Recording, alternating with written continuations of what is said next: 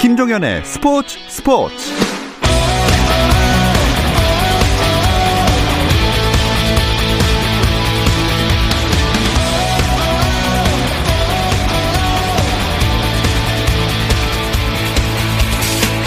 스포츠가 있는 저녁 어떠신가요? 아나운서 김종현입니다. 오늘 하루 스포츠계를 돌아보는 스포츠 타임라인으로 김종현의 스포츠 스포츠 출발합니다.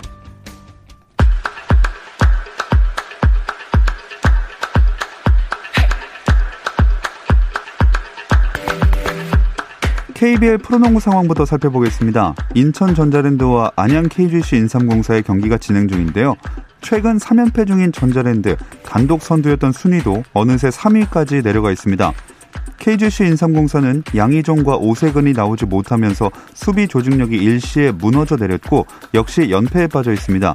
연패 탈출이 절실한 두 팀의 대결 현재 5점 차 73대 68입니다. 앞서고 있는 팀은 안양 KGC입니다. 프로배구 코트에서는 남자부 삼성화재와 우리카드가 2라운드 마지막 경기를 하고 있습니다.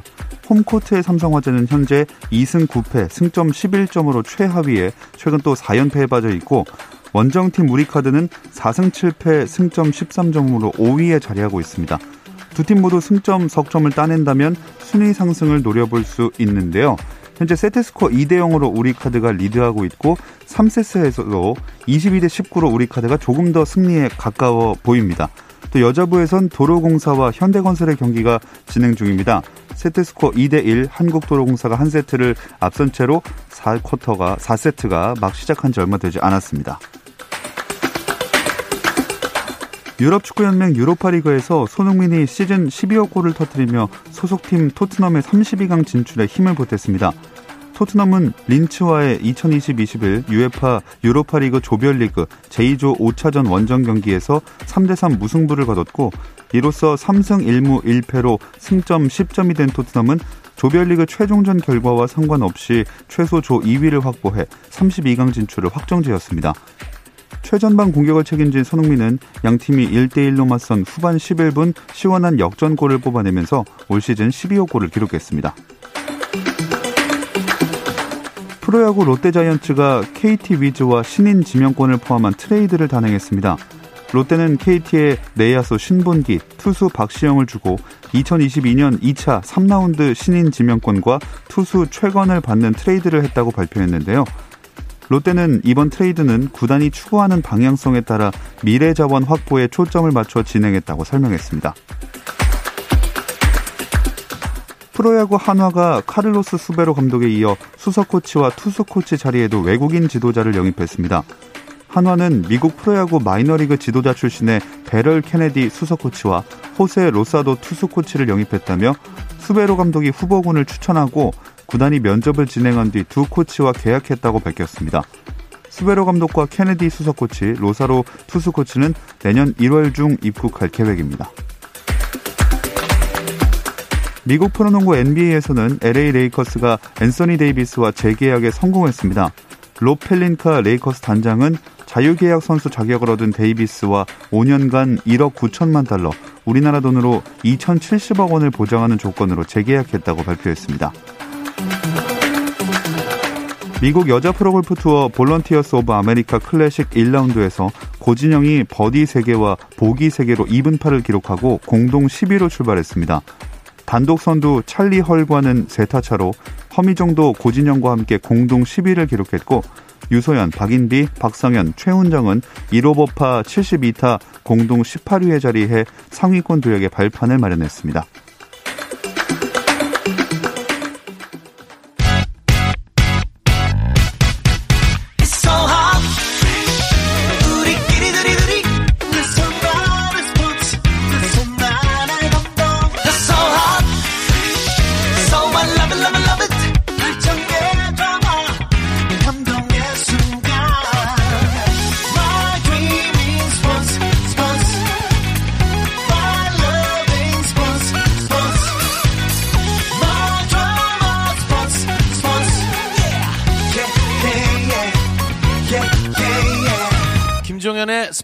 스포츠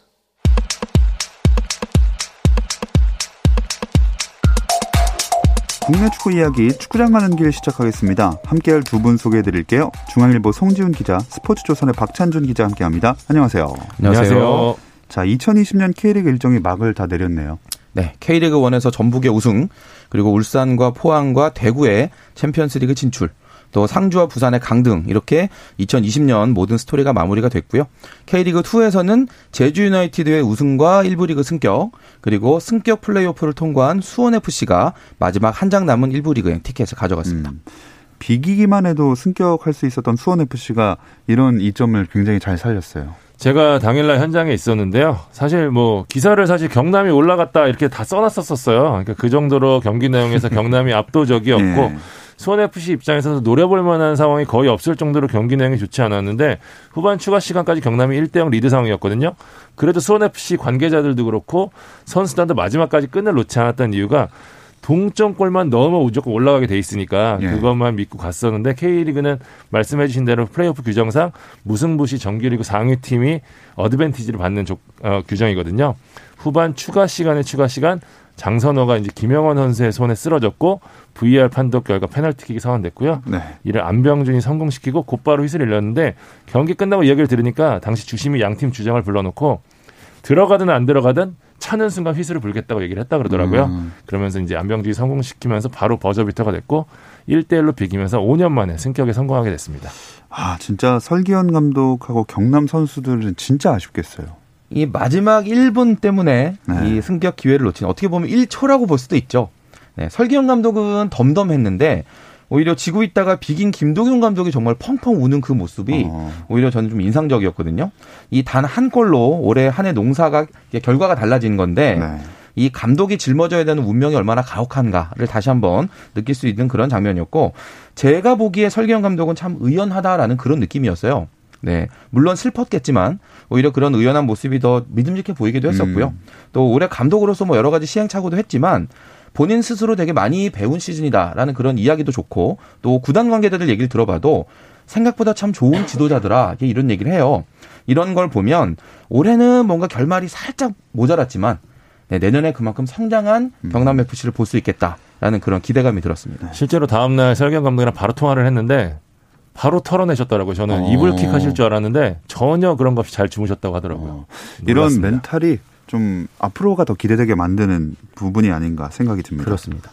어, 뭐 이 경기를 끝으로 해서 K리그2 2020 시즌도 끝났는데 뭐 팀으로 봤을 땐 제주고 선수로서는 안병준의 해가 아니었나 이런 생각이 듭니다. 말씀대로신데요. 예, 지난 시즌 강등돼서 이제 절치부심했던 제주가 우승으로 K1 승격했거든요. 그 대가를 아주 제대로 받았는데 시상식에서 올 시즌 끝으로 은퇴하는 정조국은 정, 공로상을 받았고요. 남길 감독이 감독상 수상했고 이동렬이 올 시즌 K리그2에서 처음으로 했던 영플레이어상을 수상했습니다. 네. 베스트 11에는 무려 7명의 선수를 배출했는데요. 공민현, 김영욱, 이창민, 안현범, 정우재, 정훈, 그리고 오승훈까지 7명의 베스트 11 선정됐고요. 선수 중에 최고는 단연 안병준이었는데요. 안병준은 그 21골로 득점왕, 그다음에 베스트 11 공격수 부분 선정되고 북한 국적으로는 최초로 MVP까지 수상하면서 최고의 한 해를 보냈습니다. 진짜 안병준 선수 개인으로서는 절대 잊을 수 없는 한 해겠어요. 지난해 안병준 선수가 수원에 입단했을 때만 해도 아 제일동포 선수구나, 뭐 북한 대표팀 이력이 있구나, 뭐 안영학, 정대세 후배 정도 되겠네 예. 이런 정도 느낌이었는데 두 시즌을 보내는 동안에 이 득점력 그리고 스타성 다 겸비한 아주 재능 있는 선수로 성장을 했습니다. 뭔가 좀 K리그와 궁합이 잘 맞는 선수다라는 그런 느낌도 있고요. 올해 이제 시즌 MVP, 득점왕, 또 베스트 공격수까지 3관왕에 올랐는데 사실 안영학이나 정대세 같은 이 제일교포 출신의 북한 대표팀 선배들도 그동안 K리그에서 나름대로 인상적인 활약을 했었어요. 그렇죠. 그런데 안병준은 뭐 그 이상의 느낌이 있다. 음. 여기서 좀 더 잘할 수 있는 그런 잠재력이 보인다라는 그런 느낌이었습니다. 네. 근데 이런 분위기면은 안병준이 앞으로 활약이야 많이 할 것 같은데 유니폼이 바뀔 수도 있는 거 아닙니까? 그 시즌 중반부터 안병준이 워낙 득점 레이스가 좋았기 때문에요. K리그 팀뿐만 아니라 J리그 팀들의 주목을 받았고요. 매 경기마다 이제 많은 스카우트들이 찾았거든요. 실제 몇몇 팀이 굉장히 적극적으로 나섰고 시즌 막판에는 꽤좀 어, 구체적인 오퍼가 갈 수도 있다는 어. 얘기도 들었었는데 지금은 폐지된 규정이긴 하지만 이제 계약이 만료되는 외국인 선수의 경우 타 팀 국내 타 팀 이적 시에 이제 이적료가 발생한다는 조항이 있거든요. 그러니까 안병준이 2019년에 계약을 했기 때문에 이게 소급이 되는데 문제는 안병준이 북한 국적이었기 때문에 이게 국내 선수로 인정이 되느냐 아니면 외국 선수로 인정이 되느냐 부분이 있었는데 연맹이 이제 외국 선수라고 유권 해석을 하면서 계약상으로는 이제 외국인 선수로 분류되니까 이적료가 발생하게 됐거든요. 음. 이게 바이아웃이 아니기 때문에 수원 FC 입장에서는 나는 안병준이 필요해라고 얘기하면은 굉장히 높은 금액을 불러야지만 데리고 갈 수 있는 상황이 됐거든요. 예. 수원 FC는 절대적으로 안병진이 필요하다는 입장을 보이고 있기 때문에 지금 웬만한 K리그 1의 탑급 아니면 이 이정료를 소화하기 힘들 거로 보여서요. 제가 볼 때는 안병 선수는 국내에 있는다면 수원 FC 잔류, 잔류가 유력하고요. 만약에 나간다면 다른 팀에 간다면 J리그가 되지 않을까 싶습니다. 음. 예. 일단 K리그에 남는다고 한다면 이제 일부 리그 올라왔는데 경쟁력 살아남을 수 있을까요? 우리 애청자분들이 K리그에 대해서 어떻게 평가하시는지 제가 잘 모르겠지만 K리그는 우리가 생각하는 것보다 수준이 높은 리그예요. 네. 네. 1부 리그와 2부 리그의 경기력 차이도 우리가 예상하는 것보다는 크지가 않은데요. 네. 이 2부 리그 무대에서 잘하는 그런 선수들이 1부에 올라와서도 좋은 활약을 하는 그런 예들이 정말 많습니다. 안병준 선수가 올해 보여줬던 그런 여러 가지 장점들 이런 것들을 우리가 좀 되새겨 본다면 이 선수 제가 보기엔 충분히 1부에 올라오더라도 경쟁력이 있다. 음. 네. 수원에 남아서 만약에 올 시즌에 K리그 계속 뛴다면 더 많은 걸 보여줄 수도 있겠다라는 그런 생각이 들었습니다. 어. 그렇다면 그 소속팀인 수원 FC는 어떨까요? 5년 전에 승격 성공하고도 다음에 바로 강등됐잖아요. 이번에 안병준을 아마 데리고 있는다면 좀 버틸 힘이 있을까요? 올겨울 예산이 어느 정도 될 거냐가 저는 관건이라고 보는데요. 수원FC가 냉정히 말해서 이제 스쿼드만 놓고 본다면 올 시즌 4위도 사실 과분한 팀이었는데 음. 올해 선수단에 쓴 예산만 한번 계산을 했더니 6, 7위권이더라고요. 네. 그러니까 2016년 승격한 수원FC랑 이제 전체적인 골격 면에서 좀 부, 비슷하다고 봐야 되는데 이때도 선수 개개인보다는 좀 팀이 잘해서 올라왔던 좀 측면이 컸거든요. K1에서 통하려면 이제 선수단 수준이 전체적으로 좀 높아져야 하는데 확실한 그때 당시에 이제 수원 FC도 돈을 많이 쓰면서 업그레이드를 하긴 했지만 확실한 주전보다는 좀 준척급 선수들을 대거 영입했던 그런 스타일이었는데 결과적으로는 그게 패착이 됐거든요. 음. 김호건 단장이 워낙 경험이 풍부하신 분이고 제가 경기 날 일찌감치 찾아뵈서 좀 만나서 얘기를 나눴었는데 바로 꺼낸 게 만약에 우리가 이대로 K1에 올라간다? 그럼 우리 무조건 꼴찌다 이런 얘기 하셨거든요. 그러니까 음. 전체적으로 전면적인 변화가 좀 필요하다는 이야기를 하셨고요. 실제 한두 포지션을 제외하고 전 포지션에 걸쳐서 베스트 11을 바꾸겠다는 생각으로 변화를 준비 중이고요. 김도균 감독 바로 경기 끝났던 다음 날부터 선수 영입 작업에 들어간 걸로 알고 있습니다. 와, 그럼 이번에는 전력 보강 진짜 대대적으로 하겠네요. 네, 뭐 수원 FC가 시민 구단이기 때문에 박찬중에도 얘기를 했지만 시의 예산이 뒷받침되어야 이제 그런 여러 가지 구상들이 실현이 될 수 있는데 뭐 수원시에서 긍정적으로 검토를 하고 있다라는 얘기는 나오는데 구체적으로 이게 얼마냐 이런 건 아직 나오지가 않은 음. 상황이라서 일단 그 지원 규모를 봐야 우리가 수원 FC의 미래를 좀 그려볼 수 있겠다라는 생각이 들고 참고로 지역 라이벌 수원 삼성도 올해 좀 많이 힘들었잖아요. 예. 네. 좀 필요한 선수들 사보려고 여기저기 많이 움직이는 게 보이더라고요. 내년에 이 수원 깃발 더비 상당히 음. 제가 보기에는 좀 흥미로울 것 같습니다. 네. 아, 벌써부터 기대가 됩니다. 어쨌든 K리그 일정이 이렇게 마무리가 됐습니다. 두 분의 결산하는 총평을 한번 들어볼게요. 저는 잘 끝나줘서 고맙습니다. 음. 하겠습니다. 사실 이 코로나 때문에 변수가 많았기 때문에 불안했던 시즌이었는데 어쨌든 완주했다는 점 그 부분에서는 K리그 모든 구성원들에게 좀 감사하다는 말을 전하고 싶고요.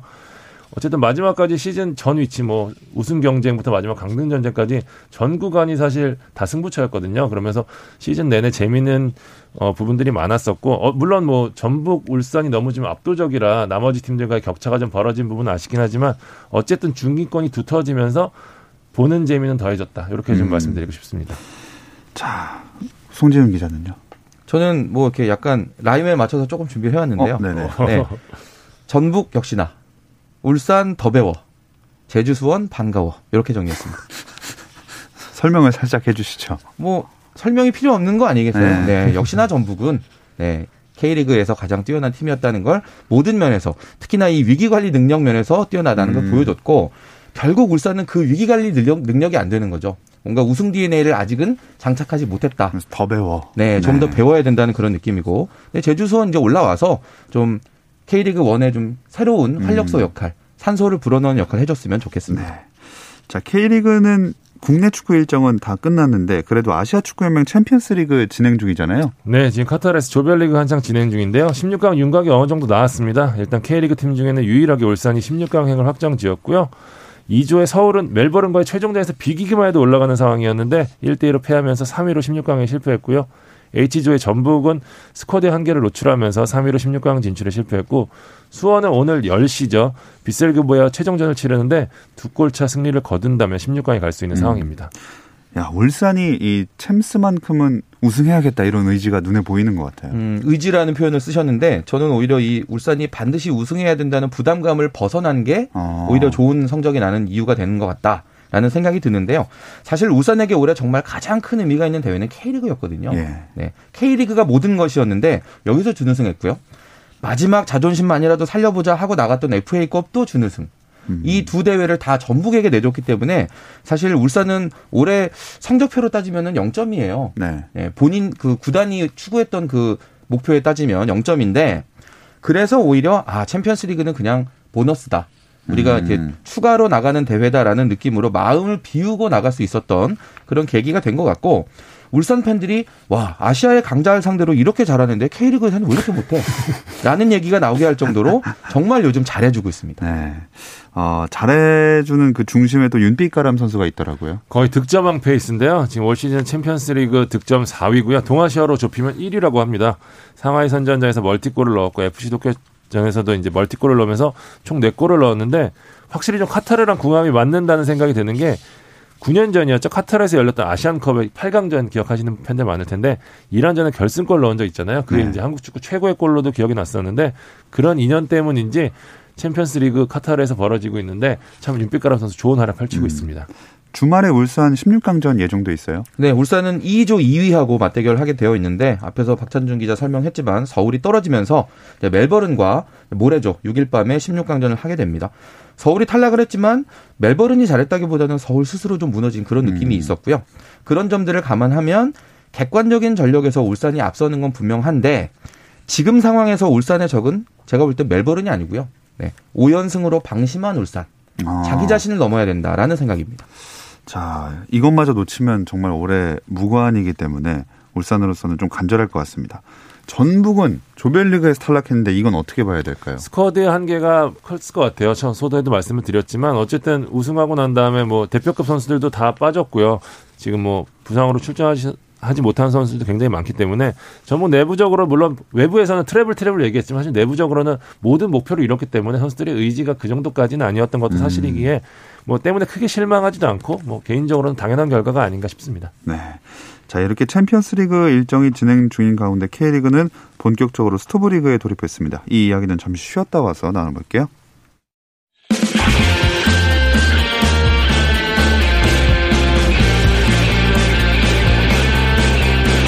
저녁 김종현의 스포츠 스포츠 오늘 저녁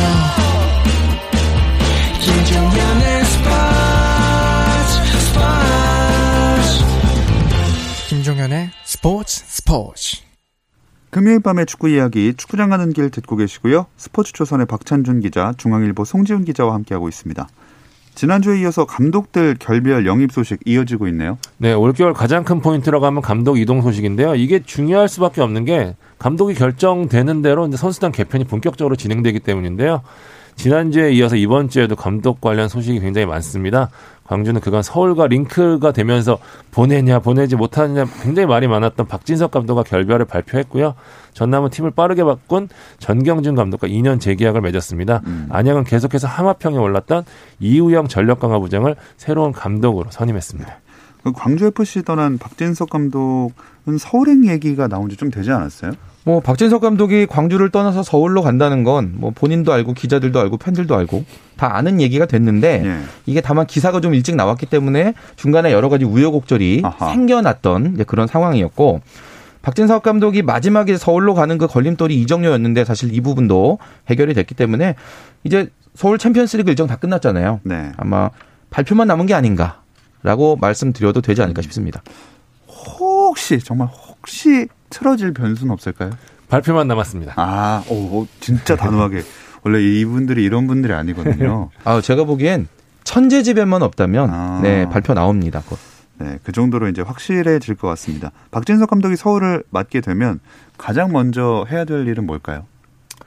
저는 일단은 선수단 정리 그리고 특히 이제 고참 선수들과의 문제를 어떻게 정리할지가 사실 서울 관련돼서는 가장 큰 부분이라고 좀 보고요.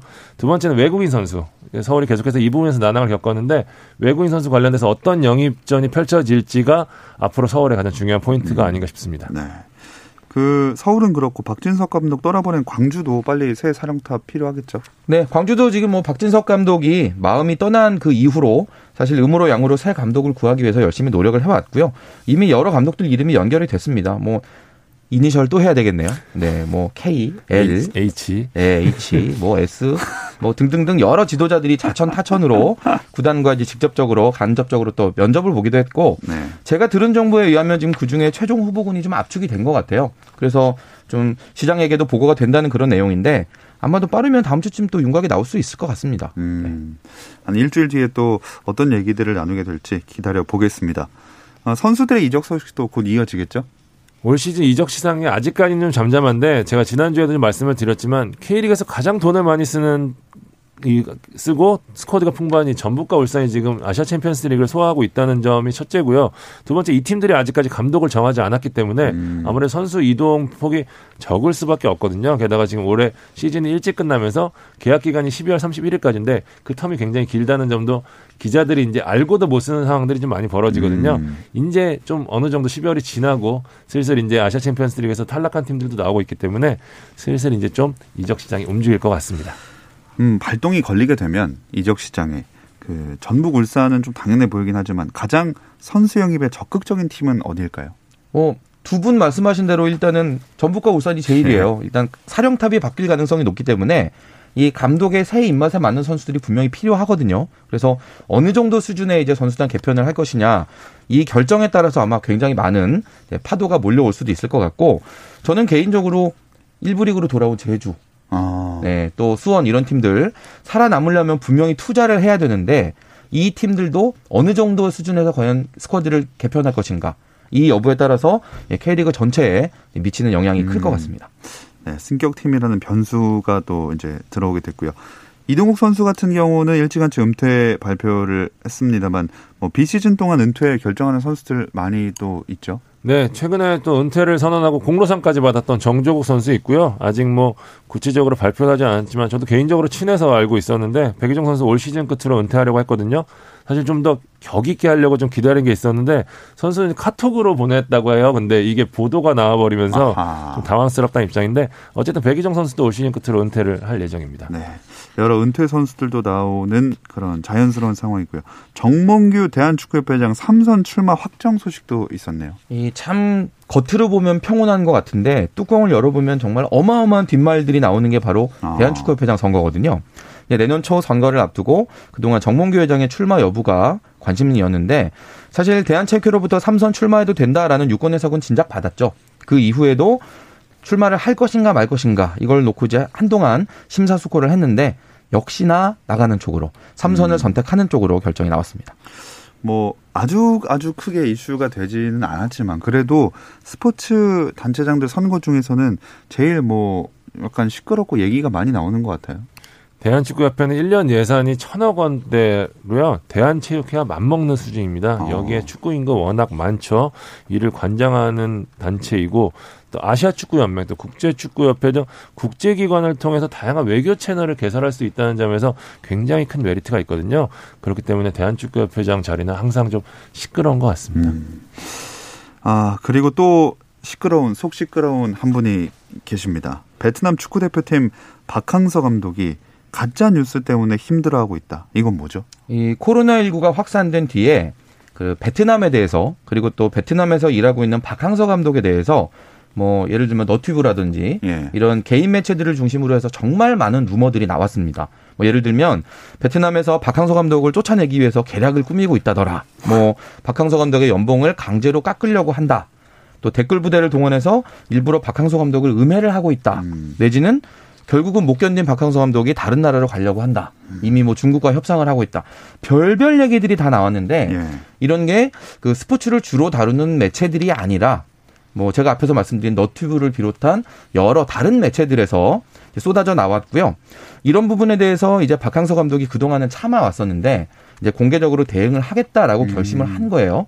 네. 사실 박항서 감독은 아, 이런 얘기 또 내가 한 번 더 꺼내는 게 오히려 더 주목받게 되는 아하. 효과가 있지 않겠는가를 네. 걱정을 했었는데 이런 비슷한 루머들이 지금 너튜버들 사이에서 계속 확산이 되고 또 이제는 그런 내용들이 다시 또 베트남 언론에 보도가 되면서 아. 이게 악순환이 되고 있는 상황이거든요. 그러다 보니까 정확한 상황을 설명을 해주고 잘못 나와 있는 내용들에 대해서는 정정 또는 삭제를 해야만 하겠다. 그렇죠. 여기서 끊지 않으면 문제가 심각해질 수 있겠다라는 그런 판단에 따라서 적극적인 결정을 내렸다. 이렇게 보시면 되겠습니다. 아니 근데 뭐 답이 있을 것 같지는 않지만 왜 이런 사람들은 이런 허위 사실을 만, 좀 지속적으로 만드는 걸까요? 글쎄요, 자기가 원하는 소리를 듣고 싶어서 만드는 게 아닐까요? 음. 참그 박흥서 감독 그래도 역할을 한 게 많은데 좀 이런 안 그래도 안 좋은 시국에 많이 안 좋은 소식에 휩싸인 것 같아서 저는 그 네. 생각해 보면 박항서 감독이 예전에 이제 재계약을 할때 그때도 이미 베트남을 이제 충분히 다 했으니 떠나라라는 그런 얘기를 해주는 분들이 많았거든요. 음. 히딩크 감독처럼 가장 반짝반짝 할 때 물러나는 게 더 멋있다라는 이제 그런 얘기를 하셨던 분들이 중에 아, 박항서 감독이 코로나19 때문에 이제 베트남에서 뭔가 좀 버려지는 게 아닌가? 라는 그런 생각이 들었을 때 좀 더 민감하게 반응하시는 게 아닌가라는 음. 생각이 들고 하지만 중요한 건 이 모든 게 다 가짜 뉴스니까 네. 네. 본인이 이건 사실이 아니다라고 얘기를 하고 있으니까 이제는 더 이상 그런 관련해서는 이제 이야기를 좀 자중하는 게 좋지 않겠나 이렇게 생각해 봅니다. 분명히 버려진 게 아닐까 하다가 이게 또 버려진대 이렇게 조문이 또 이게 그렇죠. 네. 확산이 되면 거니까. 입을 여러 개 거치면 아주 아. 부풀려지거든요. 네, 그건 그렇고 어쨌든 비시즌 동안 선수들 훈련도 해야 되는 상황인데 해외 전지 훈련을 못 가네요. 올해는 한국에서만 합니다. K리그 팀들 전부 다 남아서요. 제주, 뭐 부산, 남해, 뭐 통영, 순천 뭐 이런 데로 가는데 게다가 올해는 또 비시즌까지 길거든요. 때문에 선수들이 또 마무리 훈련 비슷하게 하는데 인천 같은 경우에는 지금 훈련을 하고 있고요. 또 뭐 대구나 이런 팀들도 한다고 들었는데 어쨌든 12월 말까지는 뭐좀 훈련을 하는 팀도 좀 짧게 하고 음. 아니면 푹 쉬는 데도 있고요. 이 12월 말부터 본격적인 동계 시즌이 시작될 것 같습니다. 네, 금요일 저녁 축구 이야기 축구장 가는 길은 여기서 마무리하겠습니다. 중앙일보 송지훈 기자, 스포츠조선 박찬준 기자와 함께했습니다. 두 분 고맙습니다. 감사합니다. 감사합니다. 주말 스포츠 스포츠는 9시 20분부터 함께 하실 수 있고요. 저는 월요일 8시 30분에 다시 돌아오겠습니다. 김종현의 스포츠 스포츠.